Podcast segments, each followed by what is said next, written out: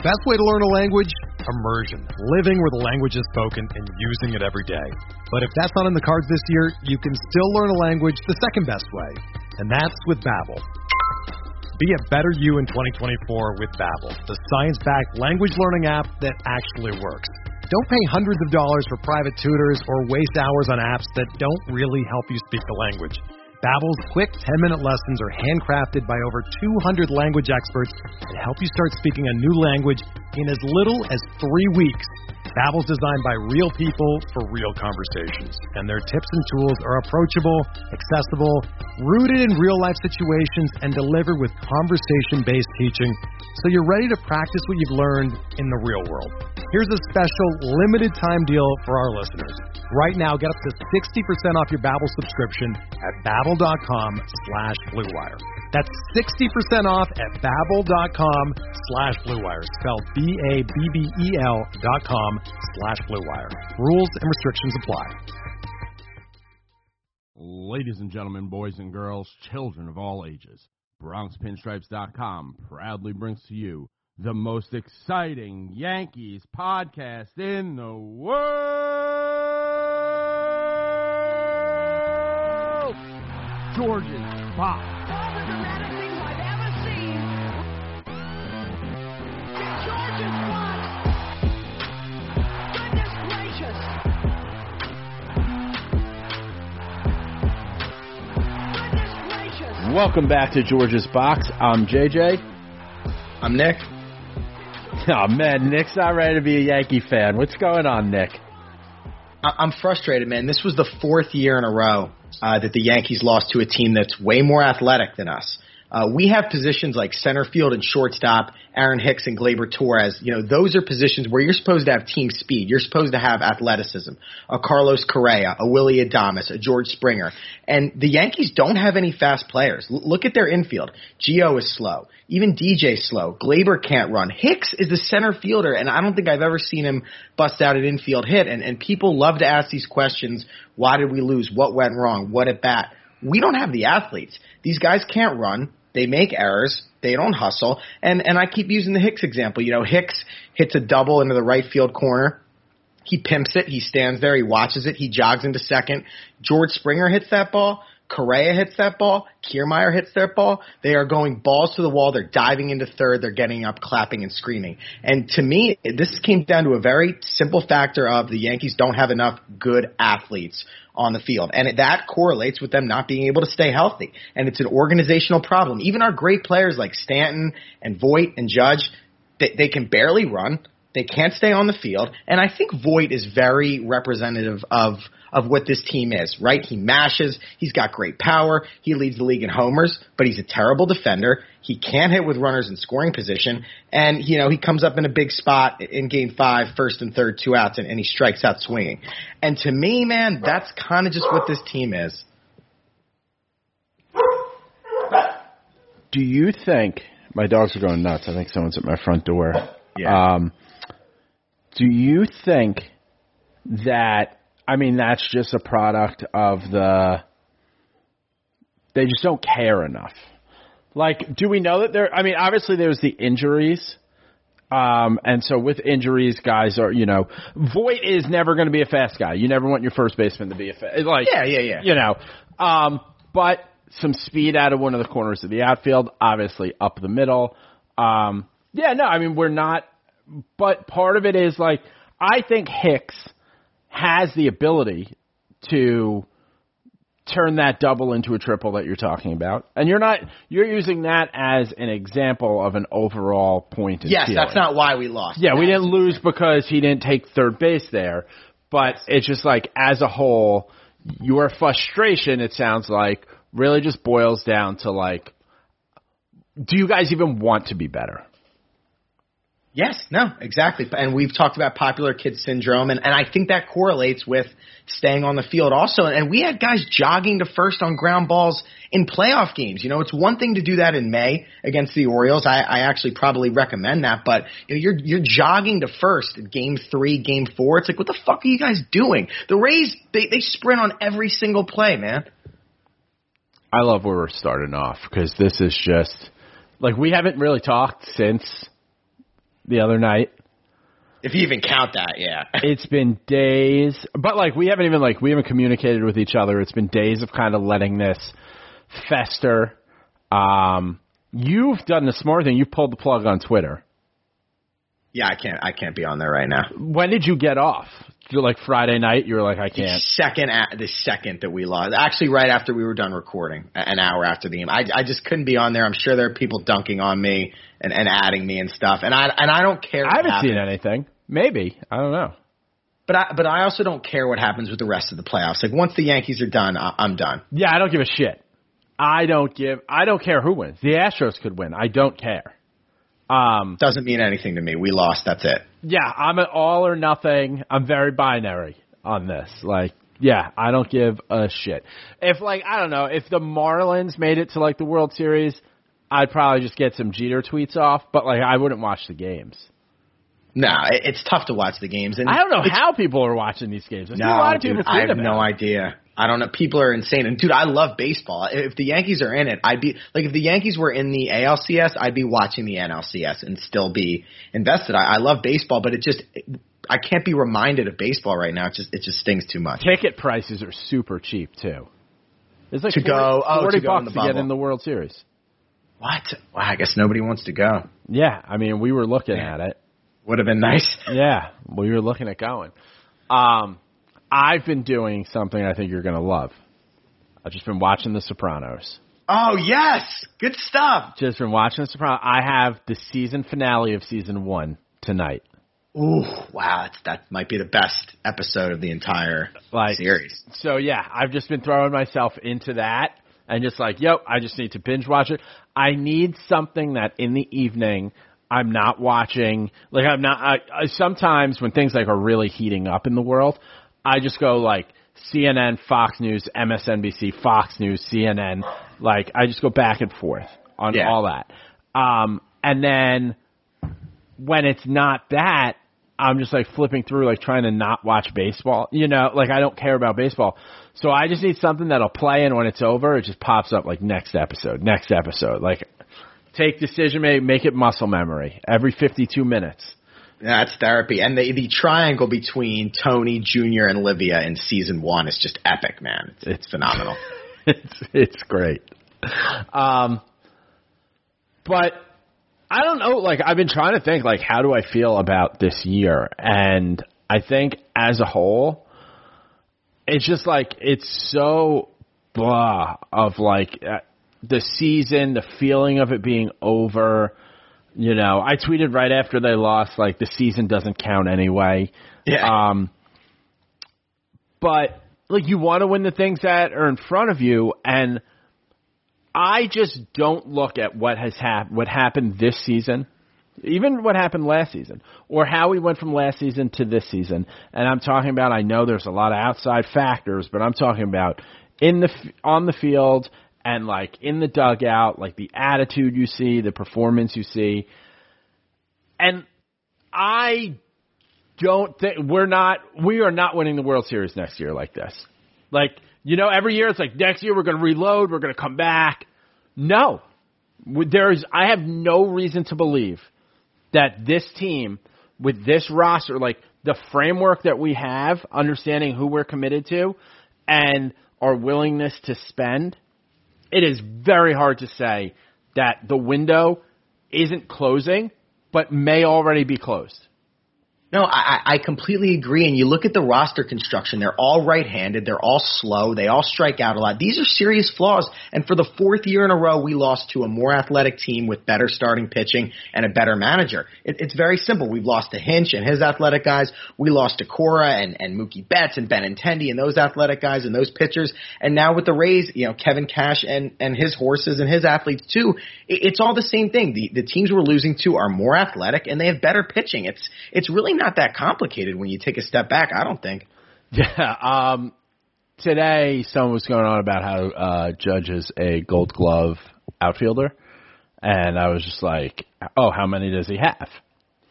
Oh well, he would have if it wasn't for Mookie Betts that year. And it's like, oh, if someone wasn't better, like that's what it comes down to for us. It's always some kind of excuse that gets around to oh, if they just weren't better than us, because that's what it was.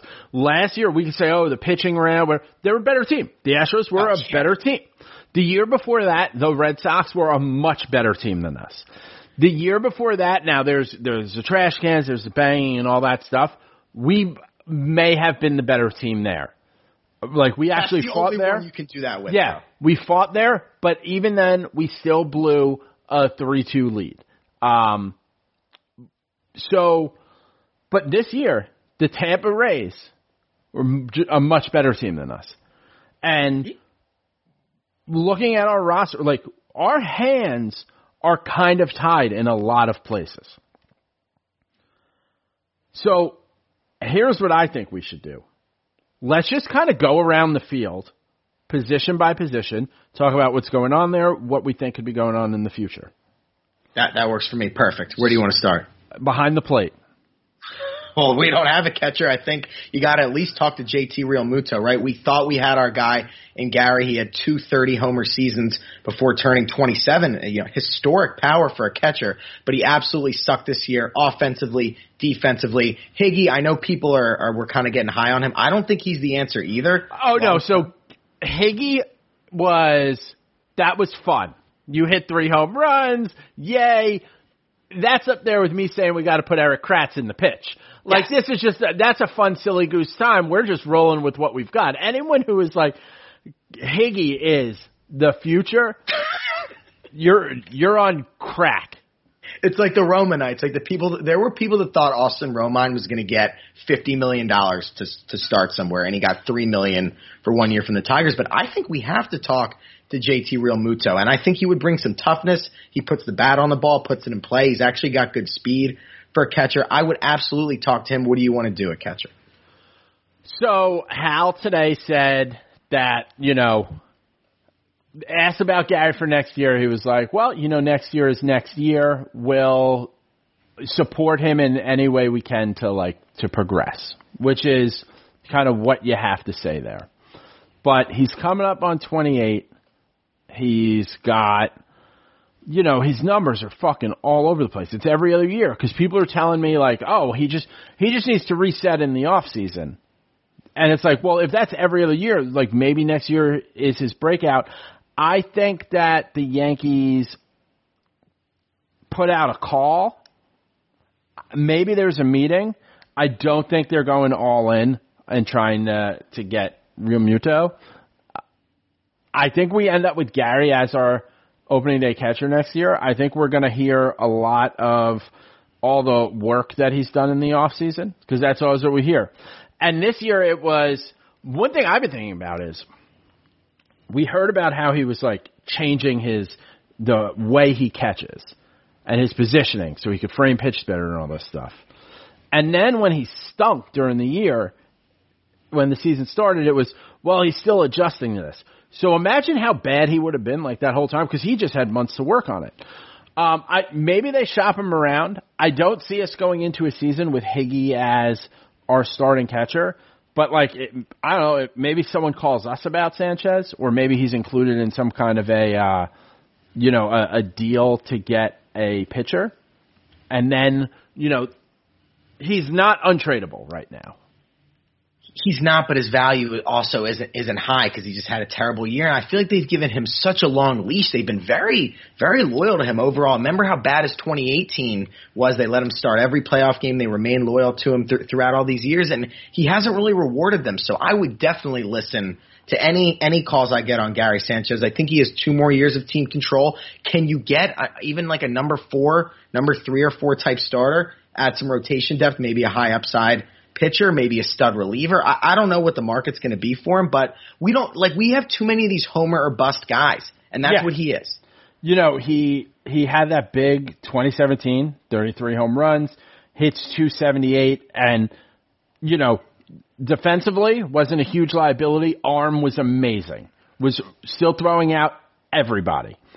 Now, then he goes 186, only hitting 18 home runs, but only playing in 89 games because of injuries. And a lot of those home runs came in spurts. Like I think in 2018, like he comes off the DL, boom, four home Four runs in a week. Yeah, Yeah. yep. and then he's back on again. And then um 2019, he hits 34 home runs. He hits 232, but like the, we're not seeing the arm show off that much. The defense is getting worse. We're getting lazier. And now after this long off season to come in and you know essentially just be garbage. The only thing to say is like, hey, he stayed healthy. Yeah, and he's been in the league five years, and his two best years were his first two years. Like he's not getting better, and he's 27. This is when you're supposed to be getting into your prime and peaking, and he was better at 22, 23 than he is now. It kind of makes no sense. Is it a Girardi thing? He had his two best years under Girardi, who was a catcher. Some people said they had a fragile relationship.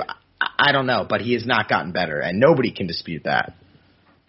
Yeah, I mean at the end of the day, you're a 236 hitter.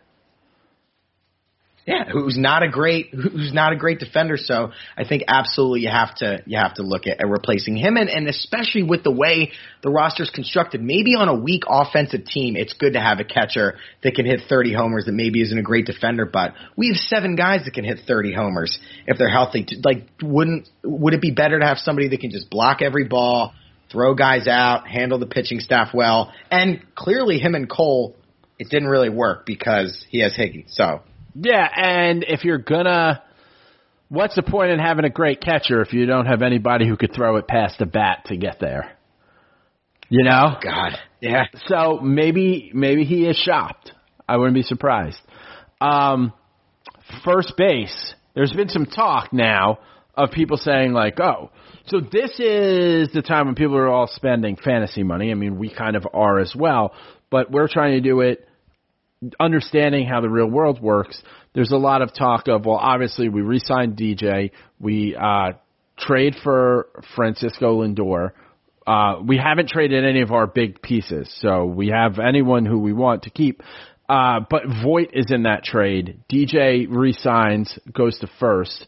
Gleyber back to second. What do, we're going to trade the home run king, who's got who makes six hundred grand a year? No, Luke Voit is our first baseman. Yeah, he's going to stay, and, but I, I don't really fault those people for at least talking about it because he's an he's another boomer bust guy. I mean, like seriously, when Voit comes up with second and third two outs, do you have any confidence that he's going to knock a two out, two strike single to score two runs? Uh, You'd be lying to me if you said yes. He might hit a home run. He might hit a home run, and he hit one home run this postseason. I'm not saying trade him, but I'm just saying like there's another right-handed, high strikeout, high walk, high power and his guy. defense They're all like that. great. His defense sucks. But so here's where I'm going to give Voit credit, uh, but also immediately turn that into criticizing him.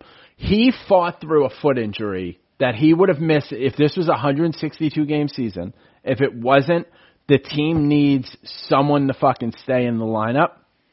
He misses a lot of time this year. Um, and I credit him for sticking with it, fighting through there, and you know being in the lineup every day. At the same time, this can't turn into another Greg Bird. It can't be the foot again. So there's still like with everything he accomplished in terms of like hitting a lot of home runs and and playing a lot of games. You got to do it again next year. Otherwise, I'm, you know, first base is an opportunity for someone. Yeah, and part of the reason part of the reason we can't trade him is he's the only guy on this team with any balls. He's the only one that ever says anything that calls people out. He's the only one that plays hurt. He's he's the only guy with any balls. It seems like you know Judge is supposed to be the leader, supposed to be the captain. He never calls anybody out. He doesn't play. Stan's obviously unable to play unless he's feeling 100%. Voit's really the only bopper that that sucks it up and stays out there. So you can't trade him. I I just wish these guys were a little bit more balanced. If he could just work a little bit on two strike hitting. You know, maybe you sacrifice some, some homers. I don't know. Obviously, he's making the minimum. You're not going to trade him, but he, he can be a source of frustration, and I, I don't fault people for exploring that possibility. I'm just saying, at that point, with the way they're talking about it, we're taking on Lindor, who makes what, like twenty something million a year. Yeah. and and then we've got DJ, who'd go from twelve to, you know, he could He'll command get 20. DJ got 20, 25, yeah. Yeah, so I'm just saying, you've just traded away six hundred thousand, and you're increasing your infield by twenty eight million.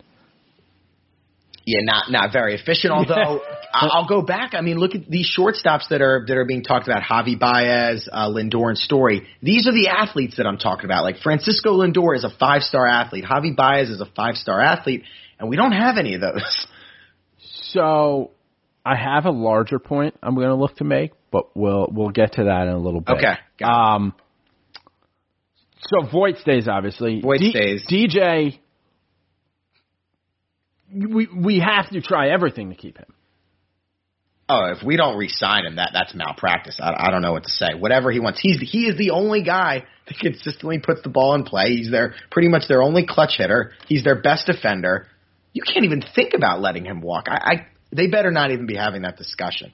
I mean, I don't think that they are having the discussion of like, ah, you know, do we have someone else who could do that? I mean, he's a batting champ.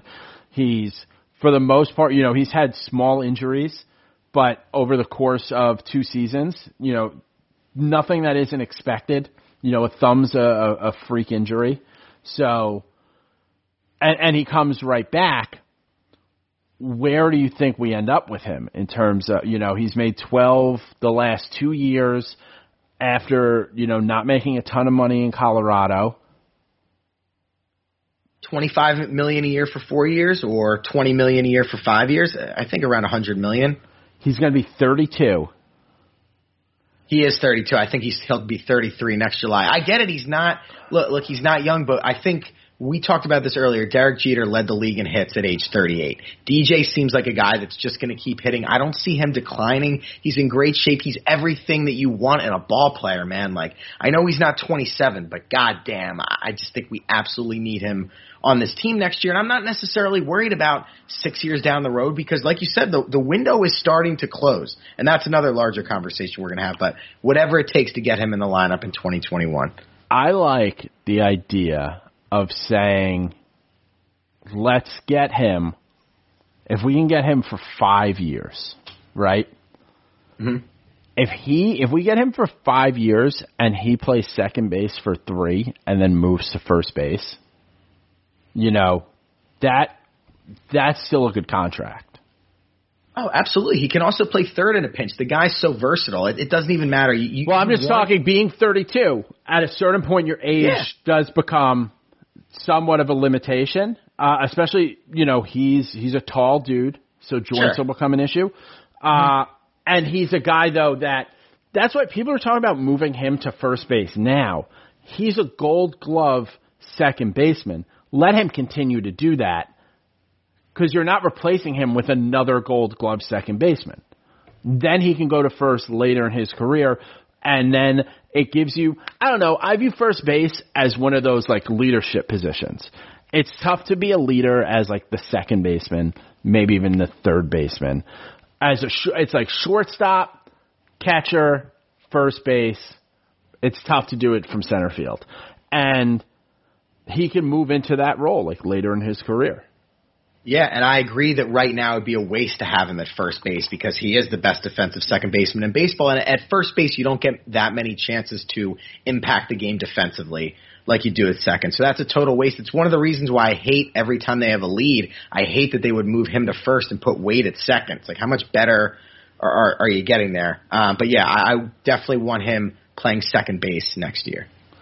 Um, shortstop. Gleyber had a rough year, especially defensively. Um, I think there was a lot of pressure on him to hit 38 home runs because he hit 38 home runs. You know, or like the equivalent. I'm going to talk in full season uh, numbers, but you know, to have that same season again and to be an all star again and and all those things, and he ended up with a negative WAR. Um, he hit 243, which is not what you want, you know, out of those contact positions. Terrible. He hit three home runs this year. He only played in 42 games. So, you know, he would have missed about 60 games in a regular season, you know, if you're, you're blowing everything out. It's, I want to just look at it as saying, hey, rough year, rough stuff going on. The whole world's kind of crazy. You know where the flaws are now. Spend the offseason fixing it. See, see, you're talking about pressure mental. I disagree. I just think the guy physically is not a good defender. He's had a negative, he's had negative defensive metrics at second, at short. Pretty much every year he's been in the league overall, he's he's been in the minus. Just look at him. The guy does not look like a shortstop. Look at look at Carlos Correa. Look at Javi Baez, Lindor. Watch them play defensively, and then look at Gleyber. There is a big difference. He's he's he's kind of stocky. He's not like a tall, athletic looking shortstop, and he's making key errors in big games. I think he made the most errors of any shortstop this year, even in the 42 games. I mean, he's definitely not a shortstop to me, and and I don't really know where he can play defensively if we're, if we're having a real conversation. It's funny because I'm going to show my age. You know, I can remember uh, learning about early on in my life how people thought Cal Ripken was too tall to play shortstop, and that opened the door for like for an A Rod. For it used to be smaller guys, and now we've gone kind of almost full circle. Yeah, it's the opposite now. Um, yeah, I mean, smooth guy. Uh, we don't have another option right now, but I, I want to keep him on the team. I want to keep him within Of the organization. Of course, of course. But if there's another shortstop out there that becomes available, you got to look at it. Yeah, and it, the the trifecta the next offseason, like, like we've said, is Lindor, Baez, and Story. You could give Gleyber one more year. Like Gleyber, full season short, no more bullshit. You can either play short or you can't. And if he falters, then you can sign one of those three golden shortstops. I'm I'm fine doing that, but they they have to be prepared that this guy is not the shortstop for the next decade because he just he hasn't looked the part and he, he wasn't good at second either. He was not a great second baseman. He made a lot of errors there. And it's just like, you know, at some point you have to show that you're a good fielder. And and the the way the way to test it, when a ground ball gets hit to him, you don't feel good. You don't No. feel comfortable. So that's all that really matters. I agree with you. It's good. I think that you have to give him another year. What's kind of crazy is based on what we just saw for the season. I have his baseball reference pulled up, and in there, Okay. like they did like simulated seasons for every game. They had him batting 291 and hitting uh, 46 home runs. wow. Um, boy, were they off. But one triple.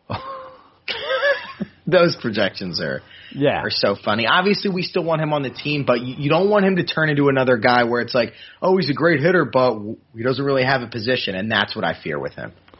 So I think we, we both agree that you, unless something presents itself and it's a a, great deal for you, you let him have one more season at it, and then figure out where you are after next season, heading into a big free agent class. Yeah, and to me, it's almost like a probation season. It could even be, you know, at the first half mark, at the trade deadline, if he's playing like shit, and Lindor and those guys are on the block to be sold right before, Yeah. you know, their free agency. Maybe you do it then. Like, like to me, it's a very probationary thing because he hasn't he hasn't shown it at all. I mean, he had his first two seasons were good. Um, Hitting, I- hitting, yeah, offensively, yes. Yeah. So it's it's a tough position to be in, uh, and so you just got to hope it's a down year. Plus, you have a great relationship with his dad that we don't want Yes, to throw. yes, yes, for sure, for sure. We don't want to mess that up. away. Um, Gio at third base. I mean, there you go. Just he's our third baseman. Yes, I don't think we even need to talk about that. He makes no money. He's 28. He's Yeah. there. yeah. Oh, he made an error in Game Five. That happens. Yes. You know. Um. All right. So let's talk about the outfield. Mm-hmm. Brett Gardner is no longer a New York Yankee. Can we agree on Uh, that? I don't know, man. He was he was showing. You don't want him back. Maybe as the as the fourth or the fifth outfielder. I agree that Clint should be the starter in left, but you don't want his his presence as the fourth or the fifth one. No. Okay, Um, because what's that going to cost you? five million. I'll say. They they have a ten million dollar option that they're not going to pick up, but I think they could settle between four and six. Gun to my head. I mean, Yeah, I just- postseason. yeah, but I think it's very easy to forget that he's not good at baseball anymore. Yeah, that's a good point. And he's older, and if you're going to have your fourth guy, uh, like your fourth outfielder, going back to what you started this whole thing about, have that fourth outfielder be an athlete. So, would you rather have Tauchman in that spot, or do you want to find like go go sign somebody for that spot? Assuming it's Stanton, Judge, Hicks, and Frazier, the top four, like yes. filling that yes. spot. So that's just like that is my that's my outfield. Unless, of course, we can trade Aaron Judge for anything worthwhile. Yeah, which, which you have to explore. I am, but I am not. I'm definitely not in the let definitely let Gardner go category. There's, I would be fine if they brought him back because he can also, when Aaron Hicks inevitably strains a quad or a hamstring or whatever, Gardner can also play a decent center field. So he has some value there. Uh, Clint can't do that. Judge can't do that. Stanton can't do that. Uh, Tauchman, I guess, could, but uh, Tauchman, Tauchman I, has to. Tauchman has to. I like. I think Guardy's better than Tauchman. Right now, or in 2021, Dude, I'm not. I was never convinced that Tauchman was like a good major league player. I don't think Tauchman's a great major league player. I think he's better than what will be a turning 38 year old Brett Gardner, who has good defense, but his speed is getting away from him, and uh, you know, so you can't pinch run him at all. Uh, and just like offensively, not good. I mean, he hit 223 this year. yeah, he can't hit. He hit Can't 251 the year before. That's what gets him a big deal. He hit 236 the year before that, and in 2017 was you know the big year where he went deep 21 times, and you know 19 he went deep 28 times.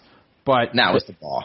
and that's the ball. Yeah, But this is why I have a problem with that, Jack. Is that I don't trust any of my other outfielders to stay healthy, but do you trust? and he does.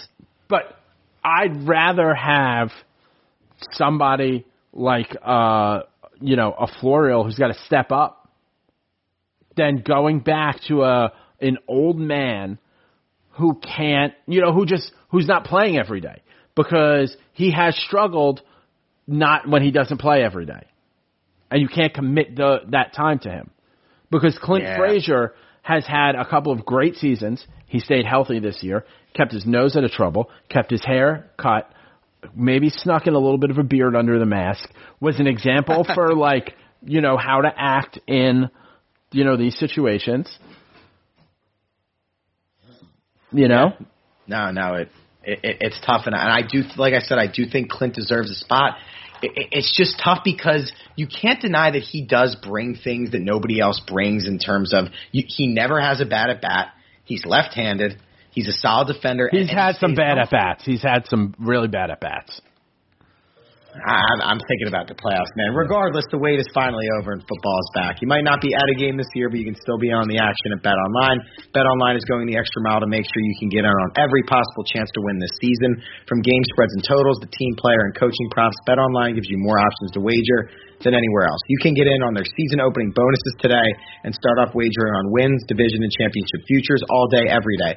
Head to Bet Online today and take advantage of all the great sign-up bonuses. Don't forget to use code BlueWire at BetOnline.ag. That's BlueWire, all one word. Bet Online, your online sportsbook experts.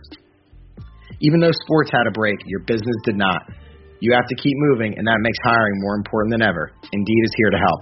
Indeed.com is the number one job site in the world because because Indeed gets you the best people fast. Unlike other sites, Indeed gives you full control and payment flexibility over your hiring. You only pay for what you need. You can pause your account at any time. And there are no long-term commitments. Plus, Indeed provides powerful tools to make your search that much easier, like sponsored jobs, which are shown to be three and a half times more likely to result in a hire. With 73% of online job seekers visiting Indeed each month, Indeed is going to get you the important hire you need, just like they have for over 3 million businesses. Right now, Indeed is offering our listeners a free $75 credit to boost your job post, which means more quality candidates will see it fast. Try Indeed out with a free $75 credit at Indeed.com slash BlueWire. This is the best offer available anywhere. Go right now to Indeed.com slash BlueWire. Terms and conditions apply. Offer valid through December 31st. Let's talk about Aaron Hicks Let's talk in about center field because this guy to me is kind of an enigma because he's got the high OBP, he's got a decent WRC plus or OPS, some of those advanced metrics, but he he's a 240 hitter.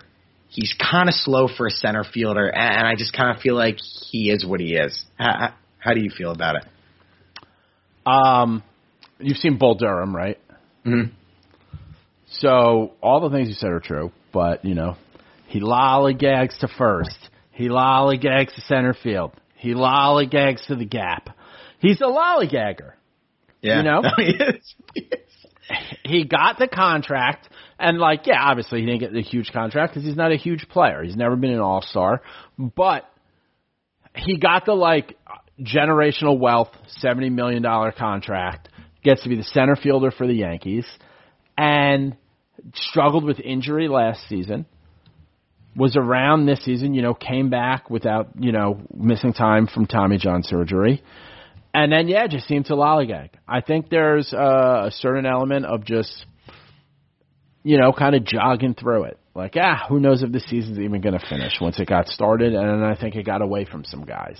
I think across the league this happened. Is guys were ramping up in spring training, shut it down. Then, oh, we're getting going. Oh, we've got this summer camp. Ah, the Marlins are testing. A lot of people testing. Oh, oh, wait, we're going to keep playing. We're going to keep. Oh, I'm not ready. You know, he just he didn't seem great this year. He, but he's another. I mean, what are you going to do? We we just have to hope that there's some kind of stressing of like, guys, let's get prepared in this off season because this window is closing. Yeah, and, and he does good things. Like I said, he he gets on base. He has a great arm. To me, he almost seems like more more of a corner outfielder. I mean, your center fielder has to be one of your best athletes. Like you, like I, I'll keep talking about, and I'm getting repetitive, but like when we watch George Springer, he flies around the field. He makes amazing catches. He he steals bases, goes first to third on a single, and Hicks doesn't do any of that. And and that's one of the few positions where you know you could still have a super athletic guy, and he's just not that. I I'd almost love him as just a you know a left fielder or a right fielder. And this is almost a moot point because we're committed to him for five, six more years, whatever it is. But it's just like it's tough to have somebody that, that can't really run as your center fielder. Well, I think it's one of those things where like eventually, yeah, his arm's going to play great in right field somewhere. You know, he'll make crazy throws to third base. Maybe. I mean, we haven't really seen him uncork it a ton this year. Um, but like for right now, I mean, he's our center fielder. You know, it's almost like uh, is what it is. I don't really know. Yeah, it's like say. why do we even and, and and it's it's almost a waste of time for us to talk about it. I do think their plan is to let him play center field for two, three more years, and then whenever Dominguez is ready, even if it you know twenty twenty one, I think they're just going to go right from Hicks to Dominguez, and that'll be around when Hicks is like 33, 34, so that that kind of lines up. But to me, Hicks is what he is. He's never going to be a star. He's frustrating at times, but he also does some good things. It's it's like with Hicks, it, there's just a lot of gray. You know, there's it's not really like a black or white thing. Like he just he does some things well. He's really frustrating in other areas, and he is what he is.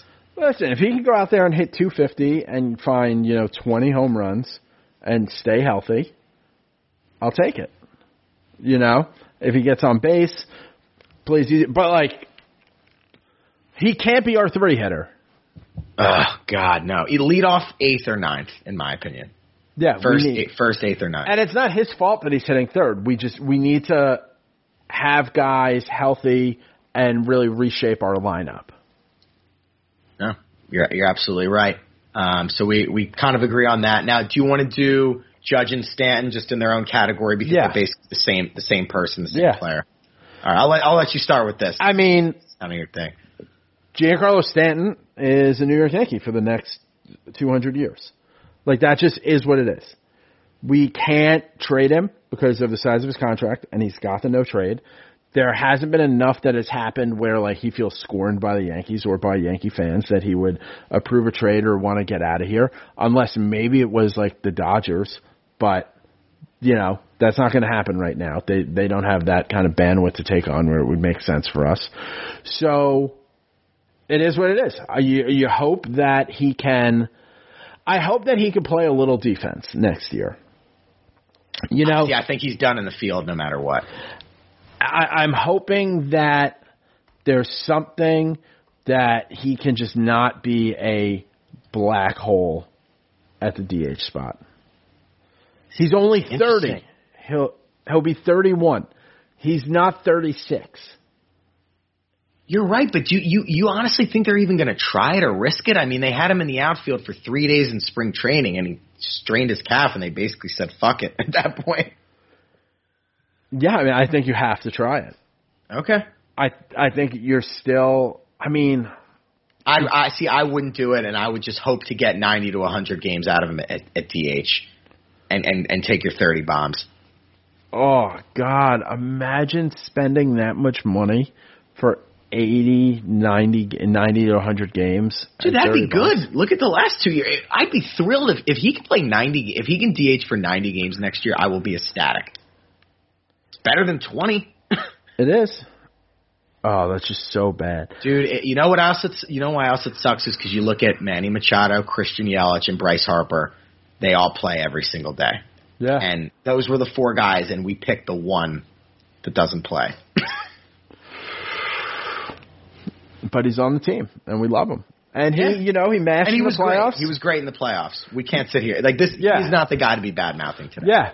We just got to hope to get more out of him. I hope whatever it is that he did last offseason, he does not do that again because that didn't fix anything. And just, you know, gets his legs under him. I do think it was big to get that postseason confidence, and and now nobody can question his clutch gene or all that other bullshit that the Yankee fans like to do. The guy has proven that, that he can hit in the postseason, and it'll be nice going into the playoffs next year that we have that monkey off our back. I also think that it helps, and we'll talk about this later, um, that there weren't fans. Like, there'll be, we'll be happy to see anyone. Doesn't give a fu- like, doesn't matter who you are. Run Ricky Ledee out there, I'm gonna fucking cheer. So people will be more just excited to be around, less booze. So let's talk about Aaron Judge. Absolute waste of a season. Um, I think people still love him. Fans still love him. I brought up in August the idea that we should look at trading him, and people thought I was crazy. Over time, more people have gotten on my side. He had a terrible, terrible postseason. The idea of, well, he's always there and always delivers in the postseason didn't play through this year. He played 28 games. If we had started the regular season on time, he wouldn't have been back until July anyway. Um, he probably just would have played the same amount of games that he ended up playing. Uh, we have two more years of control, and he doesn't have a ton of value right now. And he's not a guy that you can shop. You can't shop him around. It has to like be kind of like an out of nowhere. You can't have him on the trading block because there's going to be too much fucking chatter out there, too many Oh, articles, especially too in many, New York, yeah, too you- many you can't do that. distractions.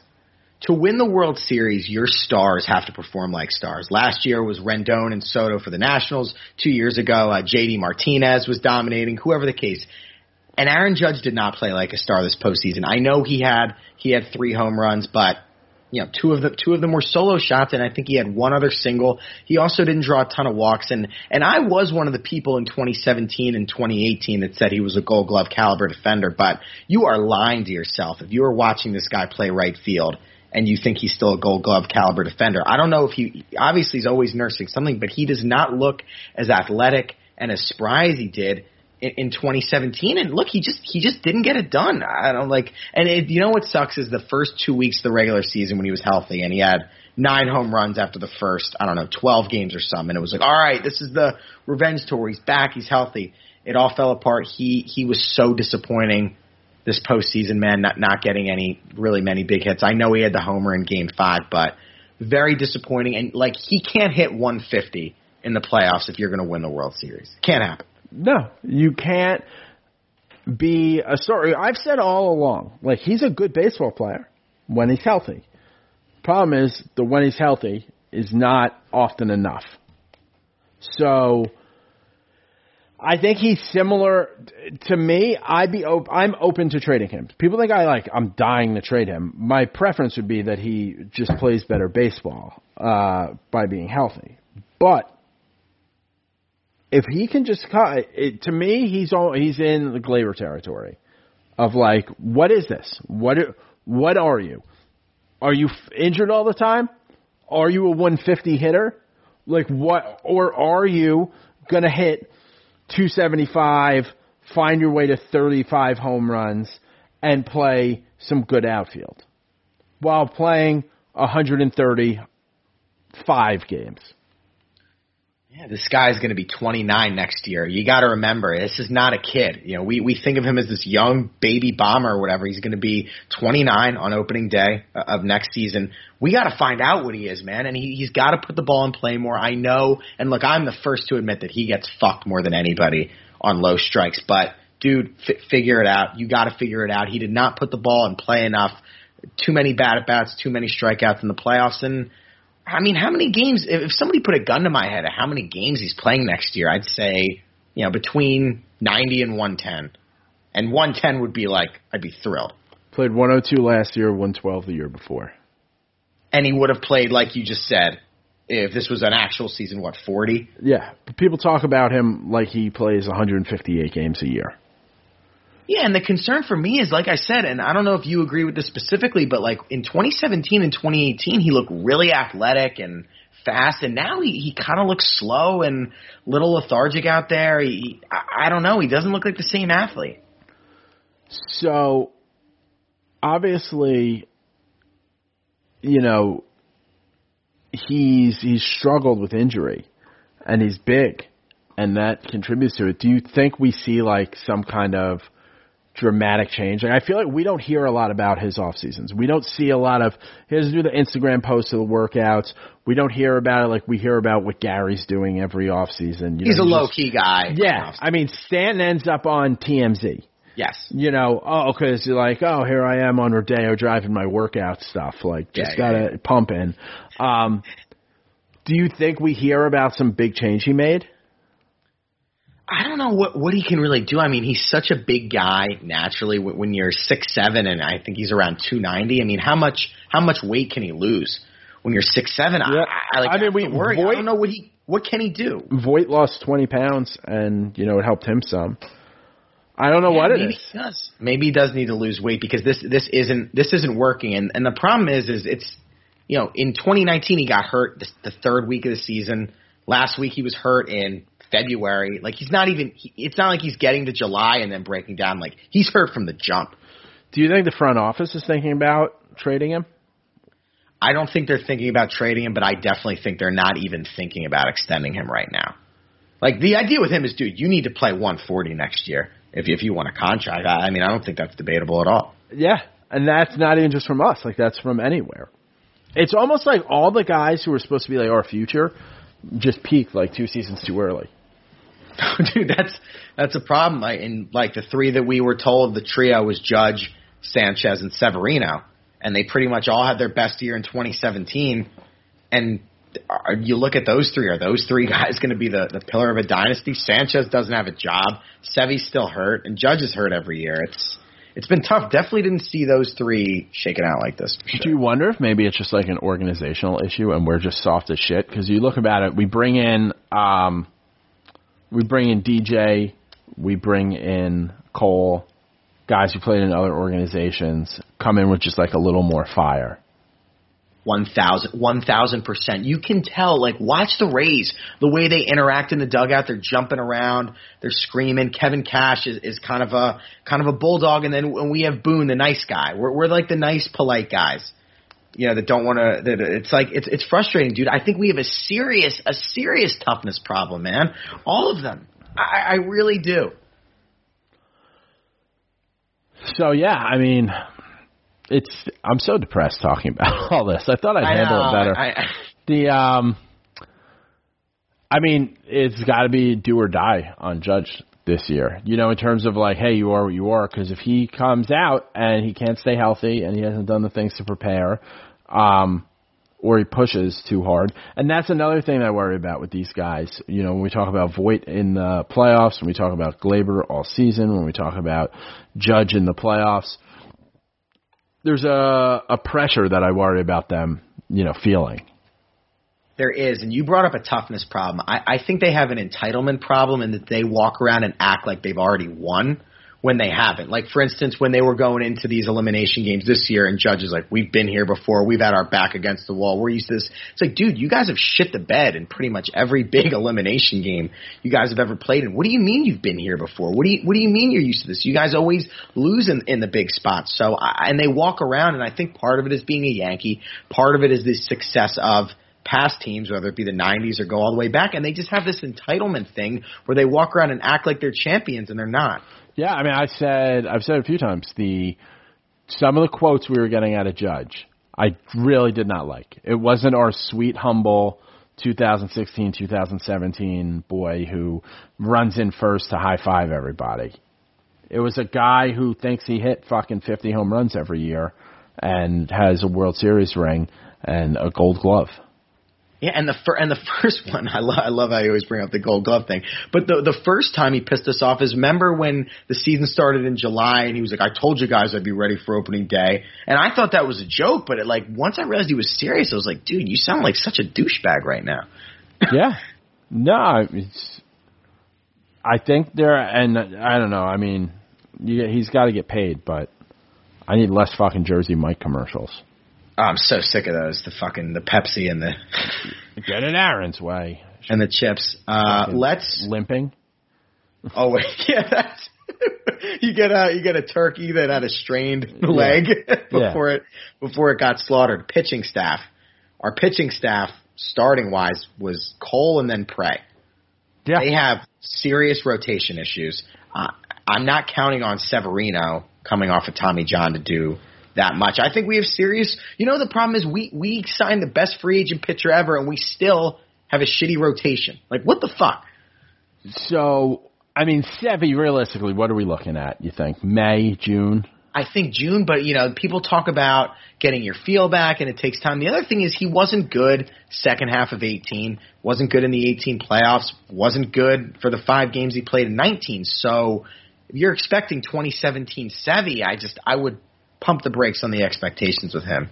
Yeah, we're hoping he figures something out by maybe the playoffs. Yes, Like, I think if we realistically, if everyone just agrees, and I know we signed him to a contract and there's all this hype for him, but we're not paying him a ton of money. If we just view him for his contract as in like a number four, maybe a number five starter for next year for when we have him, that's a starting point. Anything above that is plus side for us. Yeah, the problem is we, as it's constructed now, we need him to be a, a great number two. We need that dominant one-two punch. Snell and Glasnow, Scherzer and Corbin, or whatever the case may be, and we just kind of have Cole, and then the maybe Tanaka will have it, maybe Paxton will have it. I think we need a stud at number two to win the World Series, not a good guy or fringe guy, an ace. We need two aces, is what I think. Yeah, I mean, it's what you see on every team that wins. So Price, price and Sale a couple of years ago, exactly. The Astros, yeah, exactly. Yeah, you just you need two, sometimes three guys. You know, you need two and a half. So we've got Cole, and there's hope that Sevy will become something that, like, realistically, every every part of what you said at the beginning was logical, and then you were just like, but we need him to do something totally different. So Yeah. you know, like, so let's just like have measured expectations here. Tanaka. So Paxton's gone, right? Paxton's gone. Yeah. Not even, yeah. Well, don't even clean out your locker. We'll mail it to you. Yeah. Um, Tanaka, shaky playoffs. Um, I mean, it's been a shaky seven years. There's a rumor that his old team from Japan is offering him twenty million a year to go back for like five years and pretty much like do whatever you want. Do you think he tucks tail and goes home as a three seven four uh, pitcher? Yeah, see, I think that makes a lot of sense because if the Yankees don't want to bring him back badly enough, I don't think he's really itching to go play in the Midwest or, or go play in Florida. And I think he's also just a very loyal guy. And he might say, you know, the Yankees are my American team and these rec- I don't know how to pronounce it. They, Yeah. I think they're called the, the Golden Eagles or whatever, or my Japanese team. I think it's either Yankees or back to Japan. I do not think he will play for another major league team. And I, I think it will be Japan because we'd be stupid to give this guy twenty million a year. Yeah, I mean, we just paid him out, you know, 22, 23 over the course of his career. Um, if we could get him for like three years, 15 a year, Do you do Yeah, that? the problem is, yeah, I would, but the problem is he's another number four type guy that we'd be asking to be a number two, which is what we asked him this year, and he's not a number two on a championship team. People wanted to blame the weather for the first playoff start, which was fine. The the oh my god, the start against the Rays was awful, and last year against the Astros, he was awful in, in Game Four. So his last three playoff starts have been bad. So can we stop with the playoff Tanaka thing? yeah. No, I mean, you, trust me, you're preaching to the choir here. I'm- I know. Um, but if you could get him in like that 12 to 15 range, and again, we're not saying he's the number two, but like we need arms, we need someone to throw in that spot, we need some veteran presence. Um, I think it's something that you have to look at. Yeah, no, exactly. I would give him, it would be the type of thing where we have a number, 10, 12 million a year, whatever it is, 15 million, take it or leave it. I'm not breaking the bank for this guy. I would rather have a higher upside, high velocity guy, higher ceiling guy than a guy, like I just feel like Tanaka with his lack of velocity, he relies so much on pinpoint accuracy that if it's, the ball's two inches off the wrong spot, it's getting hammered. And there's just, there's very little margin for error with a guy like that. Yeah. So I'd like to see him come back and realistically not be the number two. Um, I'm surprised you want him back after this after this playoff. Well, it depends. So we'll talk through it. Um, Domingo German coming back. We've no idea what we're going to get from him. Yeah, he's healthy, I guess, but yeah. He could be amazing. He could be terrible. He could die before spring training. I mean, we all could. But like, you have no idea what this guy's doing because he's kind of a wild card. Yes. Obviously, incident with domestic abuse. Then he's on, um, you know, then he's on Instagram Live. Now he's working out in Tampa, but he's not at the complex. Like, weird. So you can't count on him to be a number two or number three. no.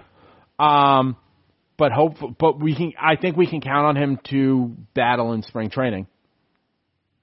And then you're looking at we've got Montgomery, we've got Schmidt, we've got King, all guys who could be in the rotation. So, and you know Happ's obviously gone.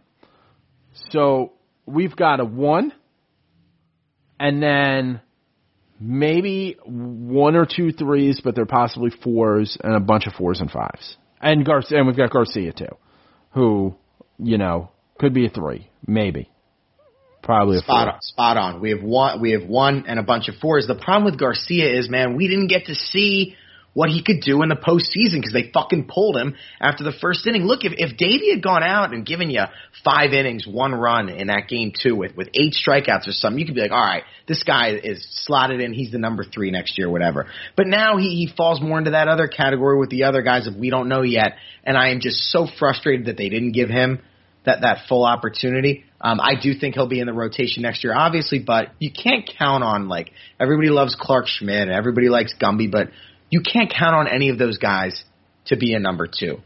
Yeah, You just can't. you don't feel comfortable with it. You know, so we've got to bring someone in. So one one option would be you could package some of those guys. We've talked about a lot of guys who could possibly be traded. Talked about you know as high as Judge, Uh, even Gary being part of something where you get you know a veteran back, someone who could slide in that. I don't know who that is. I don't know the full trade market yet. Another option is we look at backing the Brinks truck up one more time and go after Trevor Bauer, who has said he said before that he wouldn't take a multi-year deal anywhere. Anywhere, I feel like he might be softening on that, and um, he said that him and Cole don't hate each other anymore. But I don't like. Obviously, you just see him go out there and he, he win a Cy Young, and you want him. But I don't think the Yankees are going to sign a guy who's got his own media company and vlogs everything. I don't think they will sign him, but I will say this. Uh, going into the 2004 season, I thought that Curt Schilling brought a real fuck you, you know, we're going to go out and dominate, real kick your ass mentality to the Red Sox that, that, that they were kind of missing. Yeah. And I think right now our clubhouse is missing that. Like I said, we have a, a bunch of nice guys and, and Cole's a great leader, but I, I kind of think we need an asshole. Like we need a guy to walk in there and stir the pot a little bit and, and call people out and, and be a little bit of an enigma. And like I said, if this clubhouse had gone to three World Series in a row and you don't want to disrupt it, fine, I get it. This clubhouse hasn't won shit, and I think we could use a personality like that for sure. especially if he's coming off of a Cy Young award. Because, you know, obviously Cole just missed out right before, you know, right before we signed him. But for all like the stuff we have on our team, none of our guys have won shit. A Couple rookie of the years. You know, Stan's got an MVP and he's got injury problems. On the Marlins, his MVP, Yeah. yeah. Cole's been, you know, close somewhere else. But if you bring in and now you've got, you know, like do you risk sacrificing team chemistry for a, on a team that really has no chemistry and has no identity? Like they're between identities right now. They were it was the end of the CC and you know Club 161 to like ah kind of what are we Cole? Taking over a little bit setting the tone we're going to work you know we're going to be hard workers which not everyone was. And then you can just bring in another guy who's the same who's going to go out there every fifth day and battle for you. It's some it's a conversation they need to have. And you know some of that's going to be around honestly off the field stuff his vlogging and things like that. It would be access to the Yankees. Like I think that's part of the reason I want him too. I'd love to see some behind the scenes shit for the Yankees, but I don't think that's going to be a fit. And then I wonder like where do we go from there? So you know, t- obviously Tanaka is available, um, but you know, Marcus Stroman. Hell no, like, I don't. I don't want to go anywhere near. I don't think we want him. You know, not a winner. Um, So you're looking at the free agent market. I'm calling Theo Epstein. I'm calling the Cubs. That that core, that window, whatever they had is clearly done. They haven't won a playoff series in three years. I'll ask about Kyle Hendricks first. You know, I know they have Jon Lester, and I, and I know they have a third. Is it Quintana? Is the third Yeah. pitcher? So I'm calling them, and I'm also calling the Indians, who love trading stud starting pitchers, and I'm asking about Carlos Carrasco. So that's you know from the trade market that that's kind of what I'm doing. This isn't this isn't a free agent class like last year where you had Cole and you had Strasburg, right? We, you just went through it. It's a weak class after Bauer. I, I'm calling the Cubs and I'm calling the Indians and I'm trying to pry one of those guys away. Um, uh, yeah, I mean that's as I try to look at who we sign. Like Bauer's, that like pie in the sky, but then like you said, you know Stroman, you don't want him. You worry about them going with um, like when you like looking at Mike Minor, or we've been obsessed with Robbie Ray for forever. no, no. You know, they Matt Matt Boyd. Some people like Boyd on Detroit. yeah. Trade for part of Quintana Quintana is a free agent from the Cubs. Oh, so, he is. You know, but now we're getting into the space of like these guys aren't going to command super huge contracts. No, oh, and the Cubs have Darvish too. That was done Yeah. when I was forgetting. Like the Cubs have quality starting pitchers, and they're not they're not good anymore. So, and Theo, Theo obviously and Cashman know each other. They have some sort of relationship. Uh, I don't know. The Athletics are always trading guys. I, I think that if they're going to make a move on the pitching side, I think it's going to be the trade market. Also, remember with Happ gone and Paxton gone, I believe Gumby's the only lefty remaining. So you might want to add another Robbie Ray, baby. just to have one. Oh God, I, want Car- Carrasco as if I had my druthers. I, like the Indians love, like I said, the Indians love trading away good starting pitching. I mean, if you're going to trade anything with the Indians, now you're having a bigger conversation. You're talking, you know, Lindor comes up in conversation there. Um, yeah, it's going to be interesting to see like kind of how things take shape because you've also got to factor in like the economy of the economy of the sport. There, you know, there is no guarantee. So first of all, do you think that April 1st, one, the Yankees are playing at Yankee Stadium, and two, there are fans there. Uh, yes to both. I think it'll be at somewhere between, I'll say 50% capacity, Like- but they are not going to lose. They're not going to give up revenue for a second year in a row. Last year they were kind of caught off guard with all this and they, they did it on the fly. Right now the owners have four, five, six months to figure out a way to have fans. I mean, there's already fans at the World Yeah. Series, so I do think they will figure it out. I think 50, I'll say 50% capacity on opening day. fan the owners have said that they're not doing it without fans again. Like they'd rather Yeah. not start playing than do it without fans again, which I get. You know, especially if it's been a full like it's been a calendar year. Um you know, and just saying like, I don't know, you guys didn't fucking wear masks, so what do you want us to do? I am very hopeful for April 1st. Uh, I think, you know, if we get uh, a vaccine in a timely fashion, you know, we'll get there. And it'll be like, hey, if you got the vaccine, you feel good. If you don't have the vaccine, I mean, you shouldn't go, but you can do whatever you want, you know. So it's tough. It's tough because without that guarantee of money, the way like we normally approach it, there are going to be teams that don't spend, which I don't. I'd understand if we fell into. I don't want us to fall into. My hope is because we are a cash-rich organization, we buy on the dip. People aren't offering a lot of money. Great, we can offer a little more than not a lot, and an opportunity to you know build a, a, a special team. I I would hope for that, but you can already hear them saying, you know, Cole was the big, big purchase last year. The revenue, like their payroll was around 240 this year. I think they're going to dip it under. I think 225 is the second tier of the luxury tax. I think they're going to. It'll be around like 215, 220. Like they're going to let Paxton go. They're going to let Happ go, and they're not going to replace all of those dollars. No, and I think the the hope is that overall you end up with uh where you still have Tanaka and you still have DJ and they just kind of like switched the amount of money they make. You know. Yes. No, yeah, and look, that's there's a lot of money coming off the books. Happ, I think, is 17.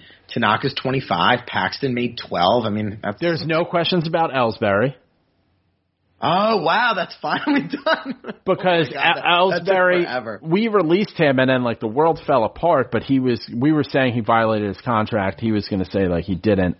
So, and that was a decision made after the fact, but like there is no way that the Yankees owe Jacoby Ellsbury any money for next year at all. You know what's what's crazy? Him and Tanaka both signed seven year deals the same offseason, and the Ellsbury one felt like it took 15 years, and the Tanaka deal kind of flew by, in my opinion. Like Yeah. I can't believe Tanaka's contract is up. It's pretty wild. What do you think? I'm just now kind of freestyle off the top of my head, Yeah, yeah, but um, when we talk about a fourth outfielder, move on from Gardner, see if you can get Puig for cheap on a one year deal. You've given you've kept flexibility for the future because it's only a one year deal because you just missed a full season. Um, maybe you can give him like a second year option with like a small buyout. Um, you get to start Clint. You have a seasoned major leaguer who will only be 30 as your fourth outfielder. He's got a lot to prove still. He probably loved being a Yankee too. He'd probably eat it up. Yeah. Yeah, I mean, I'm not saying everyone grow a beard, but maybe we just got to let some personalities, you know, show up. Yeah, I prefer a left-handed batter in that role just because we don't fucking have any. But I mean, I'd be I'd be fine with Puig. Do you do you? Now let me ask you this. Let me flip it around. Do you think we're too right-handed? Like I think that's a major problem. We kept talking about matchup issues with the Rays, and that's why we did the stupid game two plan. But like our lineup is just. I just think we have too many righties, and it's e- we we keep getting exploited by guys like Glasnow, great righty pitchers. I mean, at a certain point, it you know definitely becomes a factor. I think it's just fresher in our minds because we tried to get fucking cute with game two, and we Yeah. tried to you know we tried to nerd it up with the Reds, and I think A Rod put it best. Don't try to play there; just go out there and play baseball better than them. That's all that we were all hoping for.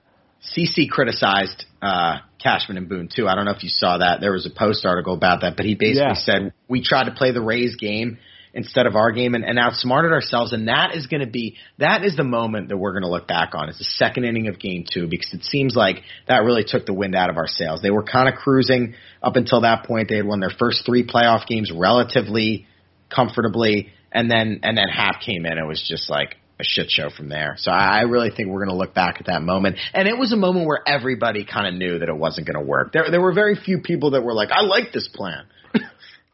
It's um I mean, I also I think Happ was a stubborn little bitch and he doesn't like the way things went and he felt like maybe he was showed up. And he said after he said like, "Oh, I'd prefer to start and all that stuff," he was like, "But if I'm out there, you get my all." And that's the same as saying like, "I'm not going to lie to you." So, oh, so you thought about lying to me, or you're probably lying to me. So it's like you don't be like, uh, I I'm going to bitch about it, but I did give it my all. No, you didn't. if he would have went out there in his four innings and allowed one run or zero runs and he wanted to kind of complain that he didn't like it a bit, fine. But he let up five runs in, in two and two thirds. Dude, you, you can't say shit. And it, he would have gotten rocked whether, I, I said this, I've said this every time, whether it was the first inning, the third inning, the fifth inning, the guy can't pitch. He's going to get rocked. I am so happy I'm never going to have to watch his, his bald ass in pinstripes anymore. He was awful. What an awful signing. Well, also, if you were thinking like that after the game, you were thinking like that during the game. So when you let a runner get on second base or, you know, whatever the situation was, you're thinking in your head, you know, I'd be a lot more comfortable if I just started the game. You know. Yeah, it's a crutch. It's a crutch. Yeah. It would have been different. Even though, think about it, he, he didn't have to face the top of the order the first time through. So it should have been it should have been easier for him. They gave him a clean inning. Like they brought him in with second and third, two outs, said get out of it. I mean, listen, the last two seasons, Jay Happ has come into a game from the bullpen, and we've known that it was over. Yeah. We were like, oh, well, there goes the season. Um, but yeah, Do You wanna do, do I- you want to do bullpen or yeah, I mean, bullpen is. I mean, some people are like, we got to move on from Chapman. No, like, you just got to hope that he's better next year, you know, or like he's given up some big home runs, but he saves a lot of games, and he doesn't give up a ton of runs, and he had a weird off season and a weird start to the season, and we've got him under contract, so just we'll see him next year. Uh, Britton is, you know, a great eighth inning guy. Like we have those two guys, and that's great, and they're not going to be perfect, but no one is going to be perfect. We were spoiled with Mariano Rivera. Besides that, I am tired of seeing fucking Loaisiga or Cessa or you know like, and we have too many doughy fucking blonde guys out there in that bullpen. We we do, and, and I'll start. I'll try and go in order here. So Chapman, I think part of the reason he gets a lot of criticism is it's the last thing that people will remember about the season. Like with Altuve, it was the last image, and this one was the last image. But the guy's got a 1.71 playoff ERA with us, which is great. Britton have to pick up his two year two year option, no question.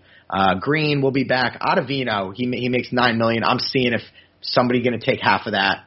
We'll eat half of it anywhere you want to go. Get him out of here. I think he's been broken since the last playoffs, and he can't be fixed. I don't know how you feel about him. It was like I said, it was like Brad Lidge. Like he got broken on a playoff home run by the Astro, uh, um, in an yeah, Astros game. in the same fucking spot. So he's, I'd like him gone. And, and yeah, I mean, you saw it with the Rays. They just have this this parade of guys that could come in and and their relievers can throw 50 pitches. Those guys can go two and a third, two and two thirds, and bullpen a game together. We could never do that. We need more bullpen. It was so players. drastic. We just need baseball players. You know, guys who just want to go out there and fucking grind. And like Green, to a certain extent, is that. We want one inning from Green. We need to get like four innings from Green. He'll find a way to get it done. Yeah, and we have one green, and the Rays have like four Chad Greens. Yeah. so I think we need to figure out for the bullpen, and it, it plays off the, um, you know, the rotation of these billion young arms we have. We got to figure out what kind of arm everyone is. Are you a starter? Are you a reliever? Are you a bolt guy? Let's figure that out, make a decision, and then let those guys be that. But I I view our pitching entirely the way I view our organization, where I'd rather have the best 25 guys. The organization would rather have the best 75 guys. Yeah, you're exactly right, and that leads into one thing that I did want to hit on, which is that we didn't do anything at the trade deadline, and that that is the perfect microcosm, right? Cashman was worried about the top 100, top 150 instead of the top 25, and his quote about oh the prices were too high. The prices were too high to win a championship. The price of a Gatorade, if I go into 7-Eleven, it's two bucks or whatever, right? If I'm hung over as balls in the middle of the desert, I might pay $25 for a Gatorade. So the price of anything has to be determined by how desperate you are and, and how, how important it is. And, you know, we weren't, like I said, whatever, we weren't willing to give up our 18th best prospect for a solid reliever. Like, to me, that's blasphemy. Yeah. Um, like I'm with you. We got to figure out. We've got too many gonna be someone arms. Yep. great, great phrase there. Like just let's get some real arms. I'm tired of having one of and like we don't even have the best farm system anymore. But I'm tired of hearing about our farm system, our depth, and some fucking 16 year old in the Dominican Republic. Like that's give me a 30 year old man who's gonna win me a World Series. Yeah, and take one, like one of these guys, turn them into a dominant reliever, whether it's Deivi, whether it's Clarke Schmidt, whether it's Michael King or Loaisiga. Like, like they are all these in between guys that, well, can they start? Like, like Loaisiga is the perfect example. Well, he's not really a starter. He's not really a setup man or a closer. So then, what the fuck is he? Yeah, just start manufacturing fucking closers out there. Make Yes. four closers. You've got Chapman, you've got Britton. Get two more guys who will give you a shutdown, one inning. Have them throw a billion miles an hour. Get your hardest throwing guys and just have them do that. And then you have two other guys who can give you a couple innings. Uh, you know, if you need length, you have a guy who can give you, you know, like two innings, and there you go. You've just Yeah. built a bullpen. And speaking of the four closers, the the first move that the Yankees have to make this offseason, I believe it's three days after the World Series ends, they have to decide whether they are going to pick up the two year option for Britton or let him be a free agent. And that is going to be a huge indicator. That'll tell you all you need to know about you were bringing up the money, how are they going to found money, spend the money. That will tell you all you need to know because if they don't bring Britton back for the two years twenty seven million, you know they're going cheap as hell the rest of the offseason. Yeah, you got to um, you got to bring him back.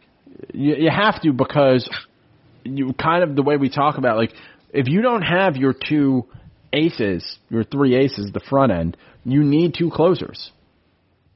Yeah, absolutely. Especially with you know Chapman had the COVID this year. He's had sometimes he gets hurt. You absolutely need a minimum of two closers. I would think Green will be back on arbitration, but like I said, try and find. A, I'm trying to find a way to. You want to save money? I'm ship Ottavino out, eat half of that contract. And he's in, he's a guy that maybe New York just isn't for him. Yeah, I think he's rattled. Send him to a sports psychologist, like whatever it is. Um, like I'm not dying to get rid of him because you want it to work out, local guy, but it's either got to happen or not. We can't have a guy making nine million dollars sitting in the bullpen, just sitting in the bullpen.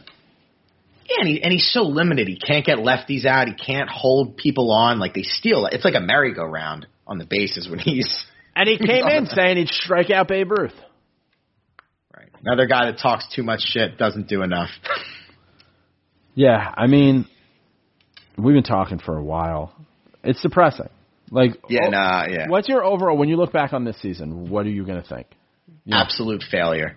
Absolute failure. There's no other way to. We didn't even get out of the DS. There's not, and I'm not one of those guys that's, w- w- you know, if you don't win the World Series, it's a failure. If they would have gotten to the World Series and lost to the Dodgers in six games, I would not call that season a failure. But to get punked, to get absolutely punked by your your who's now might be our biggest rival currently, the Rays. Uh, how could you look at that as anything but a failure? To have this team not win the division, we yeah, we were the fifth seed in this extended playoffs, but like we were fighting for the eight seed for a bit there. Um, yeah, You didn't win the division. just a terrible Fucking season. win the division. a waste of a year. A waste of a year. Um, so we're gonna. I mean, and they've already said Boone's coming back. So Which you knew. yeah, but I hope it's just that this. It's a lame duck. Like let him be a lame duck. I don't think they're going to extend him anyway. Let him be a lame duck. I think the 2021 season is going to be a big who's here, who's not here, because we got to get something done at some point year. Yeah, we're we're gonna find out a lot, a lot, and I think, you know, on the coaching staff, I don't know if they've announced this, but Marcus Thames and the other guys, PJ Pilittere or, or something, you know, gotta gotta think that those guys need to work on some approach based things with hitting, two strike hitting, putting the ball in play. Like like we've talked about organizational failures, organizational philosophies. They they have to do something about the home run, strikeout, walk thing because that's all these guys do. you worry at times when it comes to coaching staff with like the what we've determined is like the ego of these players that like they haven't necessarily earned or the aura that they haven't earned. How much of it is just like, well, what am I what am I going to tell this guy? Let him go out there and and play. Like how much real coaching's happening? Yeah. no. Someone's got to tell Aaron Judge when he sucks, and it can't just be me. Um, right now, right now it is just you. But yeah, I, and I know we're wrapping this up, but to go in with the expectations that we had in February, March, and now to sit here and talk through all of these holes and issues, it's very jarring. when opening day, not opening day, when uh, pitchers and catchers, if I told you that this is where we'd be and this is how we feel and like this is why, we'd be like, what the fuck are you talking about? It's Would've been a crazy year. It's been a crazy year. I mean, I asked you to do this show with me, and there were a lot of promises of good times that just haven't happened. So, for everyone who listened, I mean, it's been an emotional year. We're going to take a couple weeks off because we're not watching baseball and, uh, you know, political climate and stuff. It's probably better you don't have to listen to me. Um, so we're gonna take a couple weeks off. We'll be back. I don't know, probably around like the winter meetings. We'll we'll start talking about the off season. But you don't need to hear from us for a couple weeks. So stay subscribed. Give us five stars. Give us a review. Tell your friends for next year. You know, on our end, doing this, I know Nick, it was your first year. You know, really getting into a lot of content. Like the reason we do this isn't for like sometimes like the tweets are fun back and forth, but it's to be at Billy's and have the conversations with you guys. That, oh, I listen to this, like you know, and, and give me feedback and, and give Nick feedback and have those conversations and come out to BP crew events and you know, let me buy you a beer at the stadium and and you know, let's shoot the shit and tell some jokes. And we didn't get that this year, and that is unfortunate. We we wish we could have had it with you guys. Um, but we'll be back next year. You know, we'll be back at the stadium. We'll be shooting the shit. We'll be making it happen. Uh, you know, personally, I'm very much looking forward to getting back to a sense of normalcy surrounding the Yankees because, listen, as you get older, I mean, I'm 35 years old. I just lost my year 35, my age 35 season. my knees are going to be blown out soon. Like, you just don't, I don't know, to not have ever through the work week to be like, well, Saturday though, I'm going to be at the stadium. Nope. It sucks. Yeah, it, it was tough for us. It was tough not having any of that, and and really appreciate everybody listening this year. Obviously, it was a shitty year in a, in a lot of ways. I hope we were able to bring some laughs, some relief, some whatever after after a bad game or a bad series, um, and some good times after after good series and good games. And I'm really excited to see everybody next year at the games. uh, Billy's, uh, the dugout, you know, wherever we end up, Section 205. Uh, cannot wait to be back there. I think it's going to be very emotional walking into that stadium again, man. It it's been a fucking forever. I think we're going to see grown men cry. Maybe you. yeah, I might see. I was gonna say you might see a 28 year old man right here Yeah. cry. Nick's taking a couple uh, weeks break from Twitter, so he doesn't have to break down the season. But you can follow him. At N Kirby NYY. I'll be back soon. Follow me at JJ from the Bronx. Follow the show at George's Box Pod. We're just taking a couple weeks off so we can uh, make sure that because honestly, if we just put out some half-ass thing, making up shit to talk about like we had to for a lot of the spring, it's not to your benefit. So we really appreciate everyone who listened. Uh, we look forward to seeing you in person. I can't stress that enough. Really reflecting on the season, like getting to meet so many different people every year that I've been doing this, from starting at Barstool, leaving Barstool, my year off, Bronx Pinstripes. Like that's what I've missed is uh, being around you guys, being at the stadium, having those you know conversations, whether it be talking about this, you know, baseball or just making dick jokes about some dance circle at Billy's and some construction worker in the middle of it. Um, that's what we look forward to hopefully these guys who we asked to step up, step up. Hopefully we make the deals that we need to make to get the right guys in place. Hopefully we play with some heart. So not only next year will we be back at the stadium, but we will see you at the parade.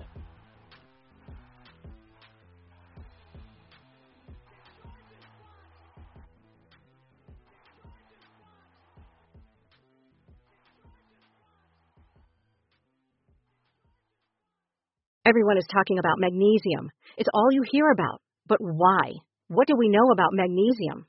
Well, magnesium is the number one mineral that 75% of Americans are deficient in. If you are a woman over 35, magnesium will help you rediscover balance, energy, and vitality. Magnesium supports more than 300 enzymatic reactions in your body, including those involved in hormonal balance. From functional medicine doctors to mental well-being and female hormone experts, we all know that magnesium is the one mineral to improve all aspects of well-being and health. But which one? Magnesium Breakthrough from Bioptimizers, the trusted choice recommended by leading experts with seven best absorbed forms of magnesium to ensure your body receives the support it needs for overall well-being. Go to bioptimizers.com slash balance today and use code BALANCE10 for 10% off. Support your journey to wellness at B-I-O-P-T-I-M-I-Z-E-R-S dot com forward slash balance. Magnesium Breakthrough from Bioptimizers, your foundation to optimal health and vitality.